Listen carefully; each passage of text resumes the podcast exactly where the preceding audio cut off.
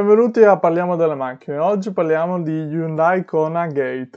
Perché Gate? Perché eh, mi viene in mente quella volta che eh, c'erano uh, le batterie esplosive di Galaxy Note 7, se non, se non sbaglio, dove era diventato un gate, quindi era diventato un problema perché eh, tutti avevano delle mini bombe in tasca, addirittura era vietato imbarcarsi sugli aerei con un dispositivo del genere, c'era proprio il simbolino. E perché oggi parliamo di questo? Parliamo di questo perché avviene la stessa cosa con Hyundai.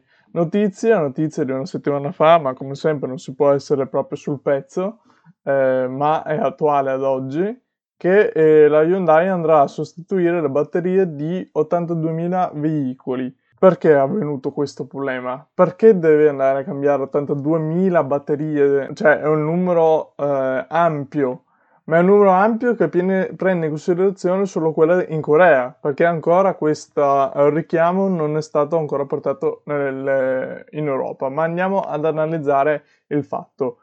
Ehm, partiamo col dire che cos'è Hyundai. Hyundai è un marchio coreano, negli ultimi anni si è fatta strada, è cresciuto con la percezione tra la qualità e il costo. Diciamo che se la giocava su questa percezione del prezzo perché non era esagerato nel prezzo e offriva comunque una qualità, mascherava la qualità eh, facendolo risultare migliore degli altri. Insomma, le macchine coreane ci hanno giocato su, uh, questo, su, su, su, questo, gioco, su questo fatto e sono arrivate a vendere abbastanza, eh, soprattutto uh, con la Kona. Con la Kona perché risulta l'auto migliore dal punto di vista del prezzo e della qualità. A quanto pare però, dato gli sviluppi poi successivi, eh, a quanto pare non era così migliore. Di queste auto ne sono state vendute un sacco, soprattutto in Corea, che è il paese eh, de- de- della Hyundai stessa, quindi il paese madre, e anche in Europa, anche in Italia ne hanno vendute un sacco di Hyundai Kona. Peccato però che sono sostanzialmente delle auto bomba.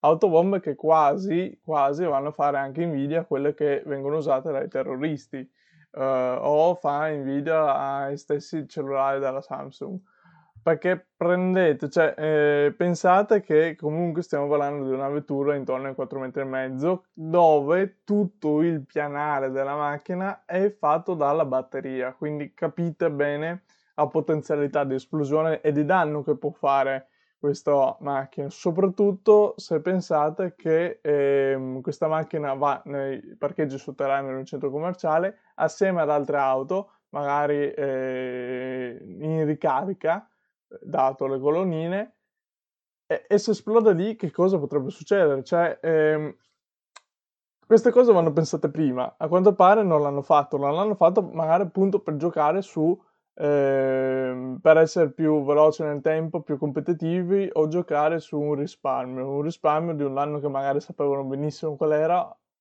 o semplicemente non hanno fatto i test, come succede un po' col Tesla.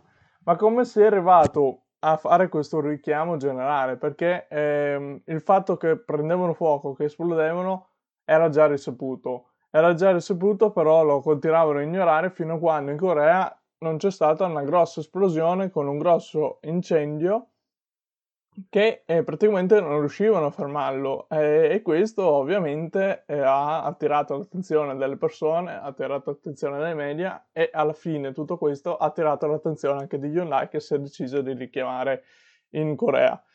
Da quanto ho capito adesso eh, penso che arriverà anche un richiamo in tutta Europa ma eh, qui arriviamo al paradosso mhmm, di quello che rappresenta questi veicoli, così come sono proposti eh, in questo momento.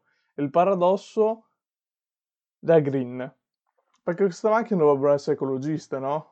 Eh, però se tu oh, mi produci una batteria, diciamo che già lì con il fatto che vai ad estrarre i componenti in miniera, il fatto che non vai praticamente riciclare un qualcosa che abbiamo già, che è stato già prodotto per fare le batterie, il fatto che già l'auto elettrica nel ciclo di produzione ha un inquinamento che si può dire che è anche superiore rispetto a una vettura normale a motore termico, il fatto che dopo tu in un secondo momento mi deve richiamare un numero considerevole, non ne stiamo parlando di 200, ma ne stiamo parlando di 82.000, 80.000 vetture, per ricambiare questa batteria che viene riprodotta di nuovo con lo stesso procedimento, diciamo che quella macchina ha azzerato a zero, ma proprio a zero, uh, quello che doveva essere green quello che eh, guidando con la macchina dovreste aver risparmiato a tutela dell'ambiente, ma anche a tutela di risparmio, dei costi e di tutto.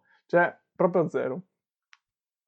Perché eh, bisogna considerare il fatto che la migliore cosa ehm, dal punto di vista sostenibile è il riciclo di un qualcosa che è stato già creato e non un rimpiazzo di una cosa che abbiamo già, che poi dovrebbe essere pressata e quindi va a fare più eh, immondizia sostanzialmente, va, a alimentare le discariche, e, ma poi quell'oggetto stesso in fase di produzione va a consumare di più di almeno una vita intera di quell'oggetto che abbiamo già uh, in, eh, in circolazione. Io ho detto oggetto, ma è ovvio che intendo auto elettrica che va a sostituire un'auto a motore normale, classico e a termico. Anche alcuni esemplari della Ionic Electric, eh, sembra che ci sono state almeno una quindicina di casi accertati con eh, auto coinvolte che montavano delle batterie fornite dalla LG, LG CEM. La casa coreana quindi non ha applicato i suggerimenti riguardanti la logica e gestione del processo di ricarica rapida, quindi le e accumulatori non sarebbero la causa diretta dell'incendio, uh, sostanzialmente, ma è dovuto al fatto di ricarica del veicolo, quindi non è la batteria in sé che ha il problema, ma secondo quello che dice Hyundai è, è un problema suo di come è andata ad implementare il sistema di ricarica per il veicolo. Avevano già provato a fare un aggiornamento software e convinto che sarebbe stata la soluzione al problema, in realtà non è stato così. Il costo totale di questa operazione non si sa, ma comunque il costo totale sarà un prezzo esorbitante perché considerando che l'impacco batteria è il 50-60% di un intero veicolo, eh, è, è, abbastanza importante come campagna di richiamo oh, solo in Corea, ma poi eh, sarà per forza una campagna di richiamo che dovrà eh, vedere tutti i, i, paesi di mercato dove, eh, dove sostanzialmente opera Hyundai. Mettiamo un esempio per parlare di cifre, perché a volte se non si parla di cifre esatte non si può capire. Pensiamo che un pacco di batterie sia intorno ai 5.000 euro. Comunque, per 82.000 macchine arriviamo intorno a 400-420 milioni di euro di danno da Hyundai. Ma, ma, al di là dell'anno economico, che non è tanto importante, in questa storia stiamo parlando di sostenibilità. Vi rendete conto che il concetto di sostenibilità viene totalmente a mancare. Cioè, eh, quanto ci vuole a uh, smaltire una batteria, un pacco di batteria del genere? Quanti anni ci vuole?